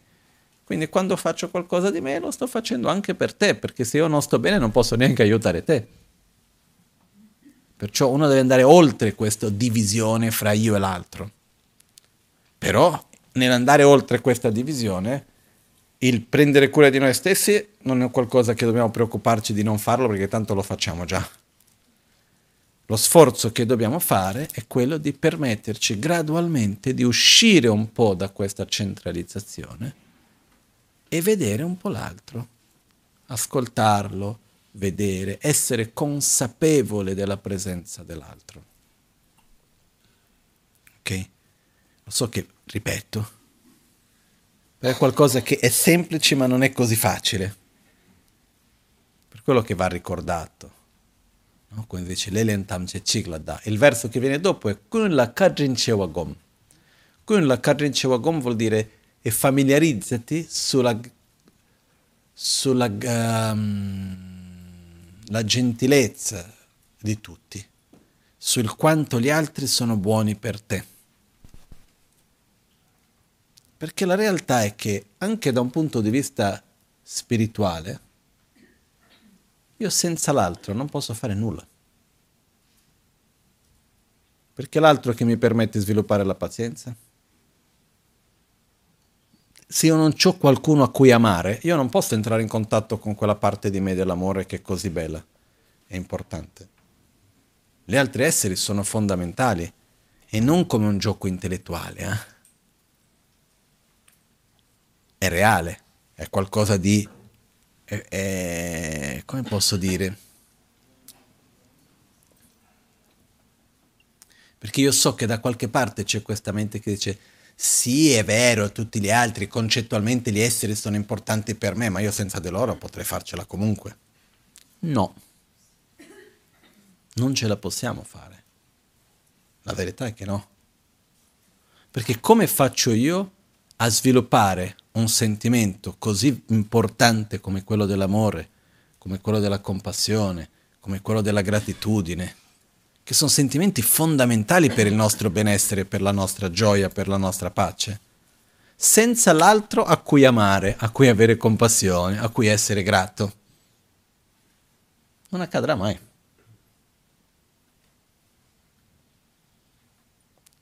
Ok? Quindi, per questo che quando noi diciamo rifletti, no? come Geshe diceva, familiarizzati con la gentilezza degli altri, è il fatto di riuscire a vedere l'altro e dire qua come sei importante per me. Non solo io cerco di vederti e cerco di vedere come questa ossessione all'io e il mio, a questa autogratificazione mi fa del male, ma vedo anche come tu mi fai del bene. E io so che è molto controtendenza tutto ciò, perché noi viviamo in una realtà dove la nostra quotidianità è molto spesso è nel pensare a se stessi, guardare proprio quello che io voglio, quello che io non voglio, le proprie necessità e tutto gira intorno a questo, no? Però questa parte già lo facciamo bene, in qualche modo, già stiamo lì ossessionati da quello che bisogna, cerchiamo un pochettino di andare oltre. Okay. la mia esperienza nel mio piccolo è che quando riusciamo a vedere l'altro anche per noi stessi porta tanta gioia. E alla fine dei conti, egoisticamente parlando, è meglio essere altruista. E non lo dico come un gioco di parole. Io lo dico proprio perché le persone più felici e, me, e quelle che meglio stanno che ho conosciuto fin d'oggi sono quelle persone alla fine più amorevoli, più altruistiche, più gioiose in quel senso lì, che erano più capaci di vedere l'altro, di amare, eccetera meno ossessionate con quello che io voglio, quando io voglio, come io voglio. Perché alla fine più siamo ossessionati da quello che io voglio, quando io voglio, come io voglio, che uno mettiamo addosso a noi una responsabilità enorme. Tre, l'altra parte quello che succede è che quando più sono ossessionati da quello che io voglio, come voglio, quando voglio, più fragile diventa la mia felicità. Perché? Perché le cose non siano come io voglio, quando io voglio, eh, ci vuole mente. Eh? Ah, ma questo non volevo che fosse così. Eh, vabbè, però è così. Eh no, non rimane male. Più siamo esigenti, più facilmente le cose vanno fuori luogo. Quindi più siamo ossessionati da come io voglio che le cose siano con me, eh, più fragile diventa la nostra felicità. Per questo anche che egoisticamente parlando è meglio essere altruisti. Perché nell'attitudine altruista vuol dire che quello che accade con me è importante come uno strumento e un mezzo per curare l'insieme del tutto. Io prendo cura di me, ma non come un fine, ma sì come un mezzo. E sono meno ossessionato da tutto ciò.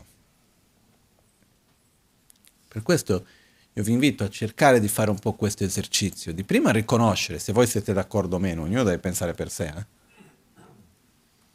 Signore dice a sé che ha, ha, un senso. A questo punto, consap- coscienziosità. Portare a galla questa conoscenza ed essere attenti a vedere come noi interagiamo con gli altri nella nostra vita di tutti i giorni, perché c'è un pericolo che dobbiamo evitare, che è il pericolo di sviluppare un'immagine idealizzata di quello che noi dovremmo essere, quindi faccio un esempio, io segue il buddismo, mi ritengo una persona buddista, e l'ama detto di qua, c'è la bodhicitta di là, voglio essere così, quindi devo essere una persona amorevole, altruista, eccetera, eccetera. Che è una bella cosa voler essere una persona altruista, no? Secondo me è una bella cosa.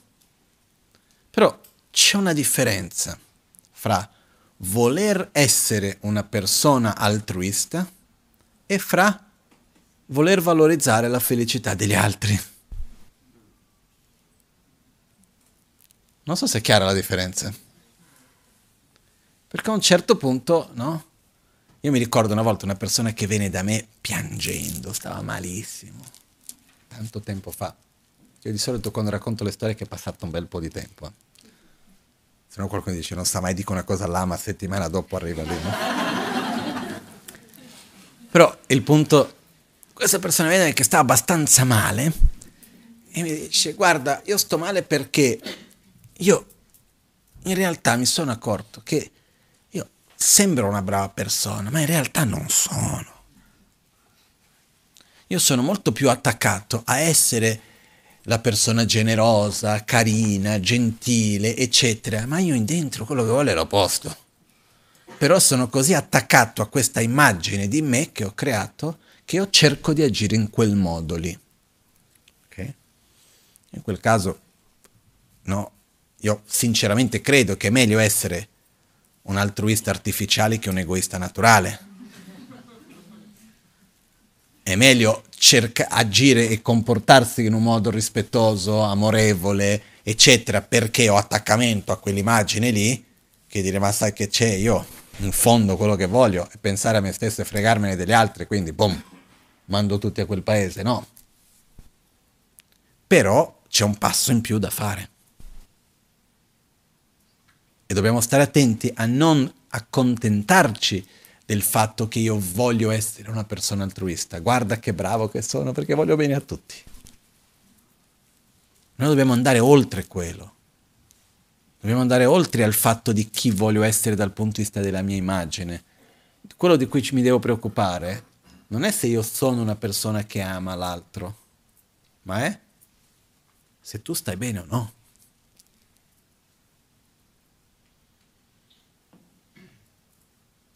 Questo c'è una differenza.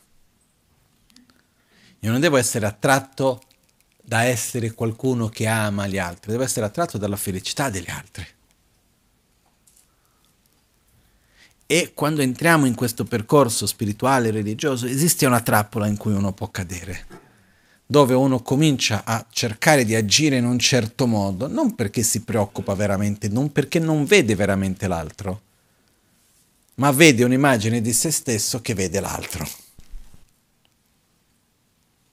E dobbiamo stare attenti a non cadere neanche in quello.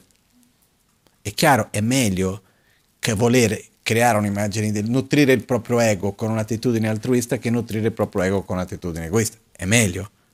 Però c'è una trappola in questo. Okay? Per questo non è il fatto di fare il bravo, di questo è il fatto di guardare verso di se stessi con sincerità, di permettersi di guardarsi negli occhi, che non è una cosa semplice. Meglio, non è facile, semplice, semplice. Però non è così ovvia. Di guardarsi con sincerità negli occhi e dire ok, voglio vedere l'altro di permettersi veramente di guardare verso l'altro nella vita di tutti i giorni. E ripeto una volta ancora, cercate di farlo con quelle persone con cui avete già a che fare tutti i giorni. E eh, qualcuno mi dirà è dura. Eh, ma la vita è dura. Eh? Domanda, non vedere l'altro e continuare a far finta di... È facile o difficile? È facile perché non c'è da mettere tanto sforzo, magari. Ma il risultato? È difficile, consuma un sacco di energia. Invece le cose vanno affrontate. E non è che uno deve andare lì e risolvere, se c'è una situazione dove c'è conflitto, non va risolta da un giorno all'altro. Però si deve cominciare a essere con l'altro, senza dover dire guarda che adesso io voglio vedere te. No, no. Vai e dici buongiorno. come fa? Fammi, faccio qualcosa pensando al tuo bisogno, vedendo la tua necessità.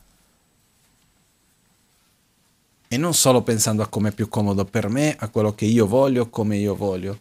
E non faccio neanche qualcosa pensando a te in funzione di quello che tu farai per me. Perché quello è un altro discorso, eh? Io faccio le cose che tu vuoi perché così sei contento e non mi rompi le scatole. Ma io non sto vedendo te, io sto vedendo la mia necessità che non voglio che mi rompe le scatole. E fare quello che tu vuoi è uno strumento per arrivare a quello. O invece se io faccio quello che io vedo, quello, faccio quello che ti fa piacere a te, a questo punto tu farai quello che sarai più gentile con me o farai quello che io voglio anche per me, è uno scambio. Non so, è chiaro questo? Invece qua non stiamo parlando di uno scambio, stiamo parlando di semplicemente offrire, vedere l'altro, ok, tu ci sei. Io non sto facendo questo perché tu dopo mi fai quello, perché mi dai quell'altro, perché io ottengo qualcosa. Lo sto facendo perché ci tengo. E perché voglio anche fare un passettino in più nella direzione di andare un po' oltre questa ossessione all'io e il mio.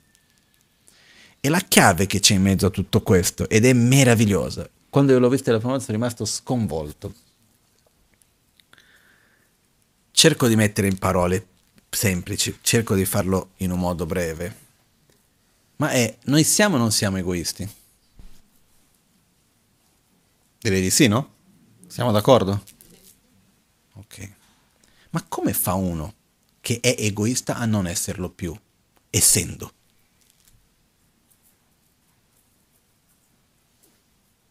Perché non c'è modo di dire, ok, oggi non voglio più essere egoista, boom, tolgo l'egoismo, no? Non ce n'è perché l'attitudine per togliere l'egoismo uno comunque lo è già. Quindi come faccio a toglierlo? Prima di tutto è capire che l'altruismo non, è in, non esiste in opposizione all'egoismo. L'altruismo è un'emancipazione dell'egoismo. L'altruismo è il livello in più che uno va, il livello oltre che uno raggiunge. Perché l'egoismo è l'ossessione all'io e il mio. L'altruismo è dove prendo quella stessa ossessione e semplicemente la espando. Io mi ci tengo a me, sì, però ci tengo anche a te. Non ho tolto nulla da me, ho semplicemente permesso a quello di espandere e di vedere anche l'altro. Quindi capire che l'altruismo è un'estensione, è uno sviluppo, è una crescita, non è un, una qualcosa che va in opposizione. E il modo per fare questo è comprendere, veramente sentire che egoisticamente parlando è meglio essere altruista. Ossia, perché io stia bene, io devo comprendere gli altri, devo vedere gli altri, devo essere meno ossessionato dall'io e dal mio e questo aiuterà me stesso a star bene. E la cosa incredibile è che è un modo che la forza che spinge allo sviluppo dell'altruismo è l'egoismo stesso, che a un certo punto si trasforma. Si capisce? Okay. Ed è, almeno non so per voi, ma io la prima volta che ho visto questo sono rimasto wow. Perché io prima di quello vedevo l'egoismo da una parte e l'altruismo dall'altra e sembra una cosa quasi magica che a un certo giorno cerchi di avere, o chi ce l'ha ce l'ha, chi non ce l'ha non ce l'ha, io non potrò mai. Invece no, se io sono molto egoista vuol dire che ho tutta la sostanza per diventare altruista.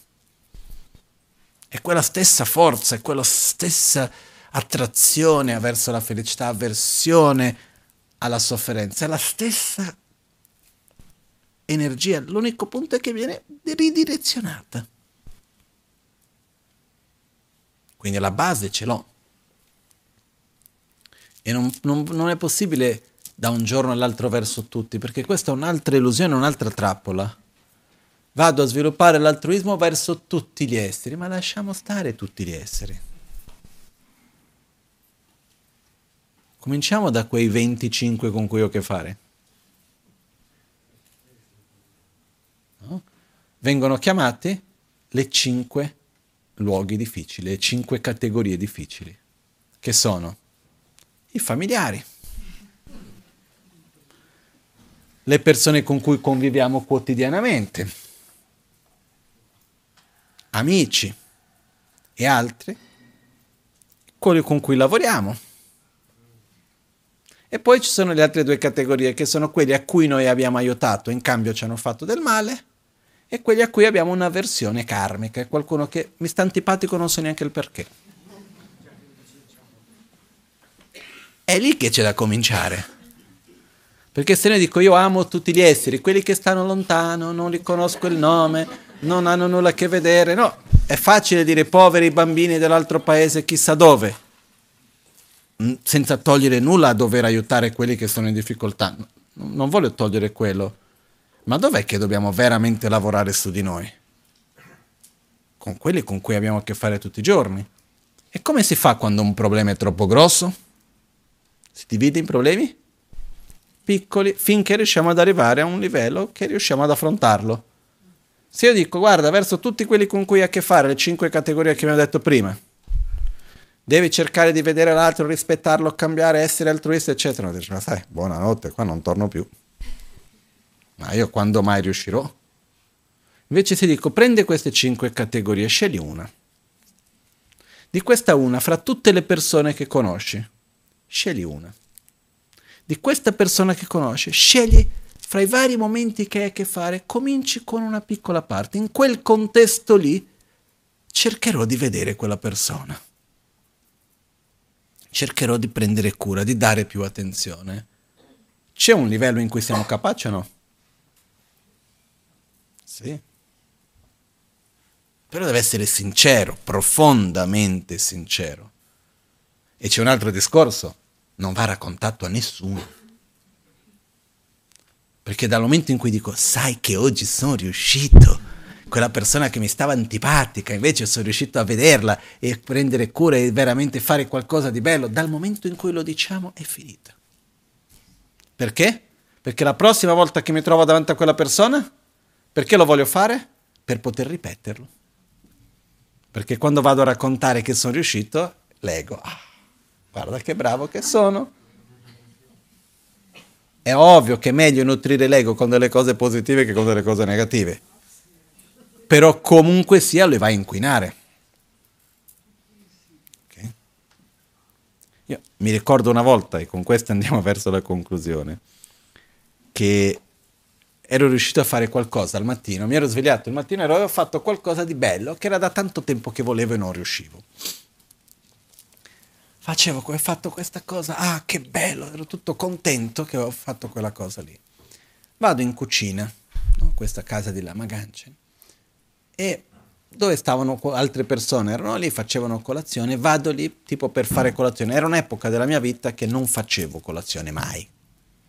Quel giorno vado lì, mi siedo, comincio a bere qualcosa, comincio a venire la voglia di raccontare quello che ho fatto.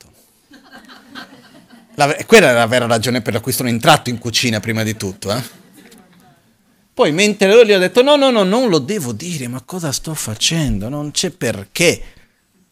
Perché non è che lo dicevo perché volevo condividere che bello per l'altro, era per nutrire il mio ego, non c'era altro. Eh? E comincio, no, no, mi viene voglia cambio discorso, no, non devo, che scusa, non, è, non fa, no. Ok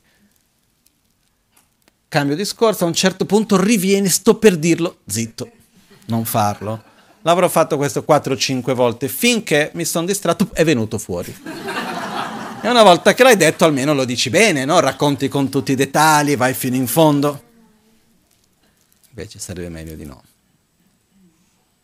Perché una volta che si fa quel meccanismo, poi dopo già cambia. Perché la prossima volta che ti trovi lì lo vuoi fare perché? Perché così puoi raccontare e perdi la vera ragione per la quale lo fai. Quindi prendiamo una persona con cui facciamo un po' fatica. Perché il percorso di crescita va fatto anche uscendo un po' dalla zona di conforto. Non troppo. Che non vado a prendere la persona più difficile che per me, perché se vado a prendere quella più difficile quella alla fine diventa una scusa per non farlo, tanto non ce la farò. In realtà è più difficile affrontare quella che è leggermente più facile, quella che è possibile. Perché se io mi metto davanti a un obiettivo impossibile, con le risorse che ho nel momento presente, è facile dire non ce la faccio. Ma quando mi metto davanti a un obiettivo che le risorse che ho permettono, ma che mi richiede di uscire un po' dalla mia zona di conforto, a questo punto lo devo fare, no? Per quello che dobbiamo cominciare da qualcosa che è nei nostri raggio di azione. In inglese si dice is within our reach, come si direbbe in italiano? È nelle nostre possibilità, nelle, all'interno delle nostre risorse. Non dobbiamo porci degli obiettivi che vanno oltre le nostre possibilità. Quindi vado a vedere, ok, dov'è una situazione con qualcuno con cui c'è una certa difficoltà. Magari non ho un'avversione verso quella persona, però sono indifferenti, non la vedo, non mi permetto di guardarla negli occhi e chiedere veramente come sta. E magari cominciamo da quello. E cerchiamo per un po' di giorni, una settimana, diamoci una settimana di tempo. Non per cominciare, no? Sette giorni, ogni tanto la vediamo, qualcosa, cerchiamo di poi un'altra persona e piano piano creiamo questa abitudine di essere consapevole dell'altro. E, e vedremo che funziona, però c'è una piccola cosa anche, non è tanto piccola, però quando uno comincia tutto questo sembra che funzioni tutto molto bene, o meglio funziona però dopo di un po' sembra che non funziona più. Non so se qualcuno ha mai sentito questo. Dice, ma guarda, quando ho cominciato mi sono avvicinato agli insegnamenti buddisti. Ah, che bello, ho fatto dei grandi cambiamenti, funzionava, sembra che... A un certo punto sembra che uno non va più avanti. Ma in realtà quello che viene descritto è che il nostro percorso è come se fosse una X. Agli inizi del percorso più i nostri veleni mentali, le nostre cattive abitudini, le negatività, più sono grossolane, più piccolo serve lo sforzo per affrontarle. Quindi all'inizio con poco facciamo tanto.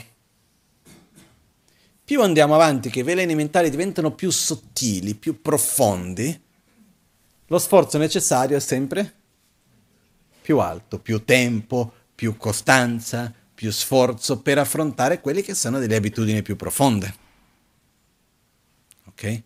Quindi, quando noi siamo in un percorso già da più tempo e cominciamo a riconoscere le cose più profonde, più sottili, vogliamo sviluppare caratteristiche a un livello più profondo, richiede ovviamente più tempo e più costanza.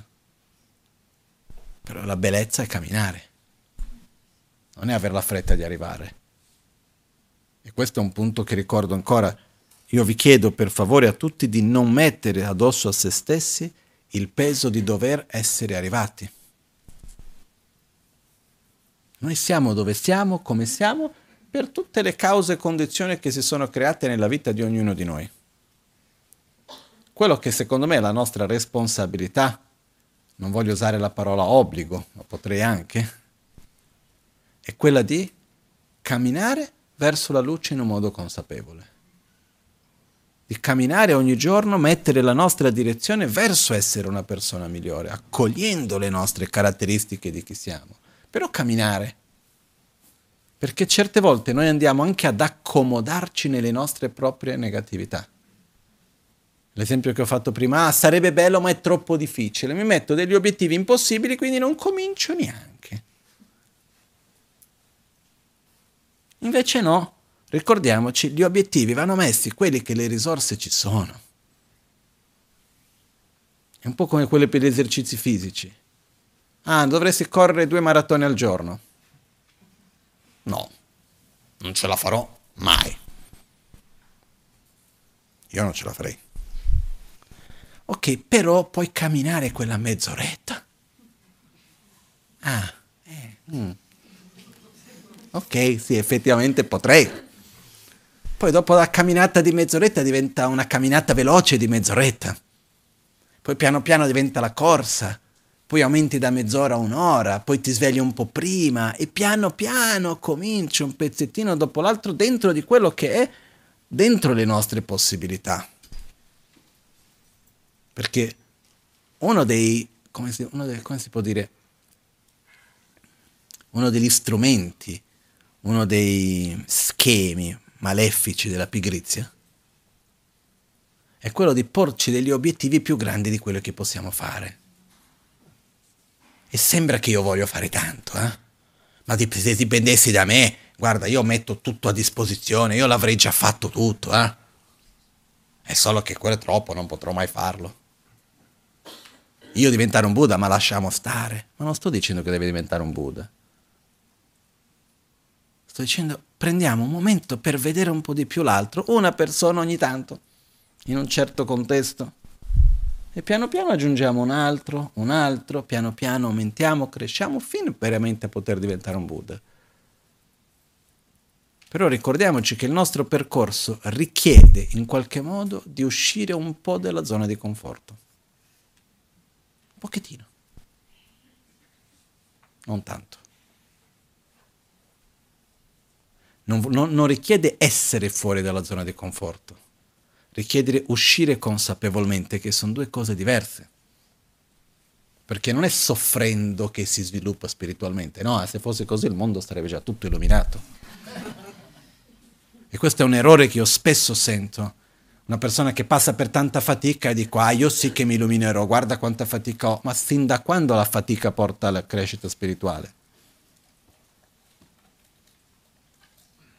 Come se quel concetto un po' della come si dice, del sacrificio. No? Non c'entra niente, assolutamente nulla. La crescita avviene tramite la consapevolezza, cambio di attitudine, cambio di... Perciò quando io dico uscire dalla zona di conforto, nel senso che io consapevolmente cerco di agire in un modo che non mi viene spontaneo, però che è positivo per me. Finché quello diventa naturale, poi dopo esco un po' di più e poi un po' di più. E così gradualmente mi trasformo. Questo ci abbiamo tutti la capacità di farlo. Perciò ricordiamoci oggi due punti fondamentali, che è la coscienziosità e il secondo, avere consapevolezza anche dell'altro. Ok? Poi parlando di consapevolezza, coscienziosità, tutto questo, io non mi sono dimenticato che io ho dimenticato di portare il libro di cui avevo detto. Ok? Io mi ricordo perfettamente di quello, quindi visto che parto per, per il Nepal dopo domani, prendo l'impegno che fare una cosa che di solito non faccio, farò condividere almeno il nome del libro online. Ok? Questo almeno, quello che non mi ricordo neanche il nome del libro, perché di solito io apro il libro e leggo non leggo bene il titolo. Quindi lo farò mettere tramite il, qualche cosa del sito, del, del centro, eccetera, faccio condividere il nome di questo libro magari una foto del passaggio, che sono due passaggi veramente, veramente belli. Questo è un libro scritto da un maestro hassidico, ebreo, eh, però veramente con due passaggi che il libro in sé è molto bello, ma due passaggi veramente meravigliosi. Comunque vi condividerò questo, ok?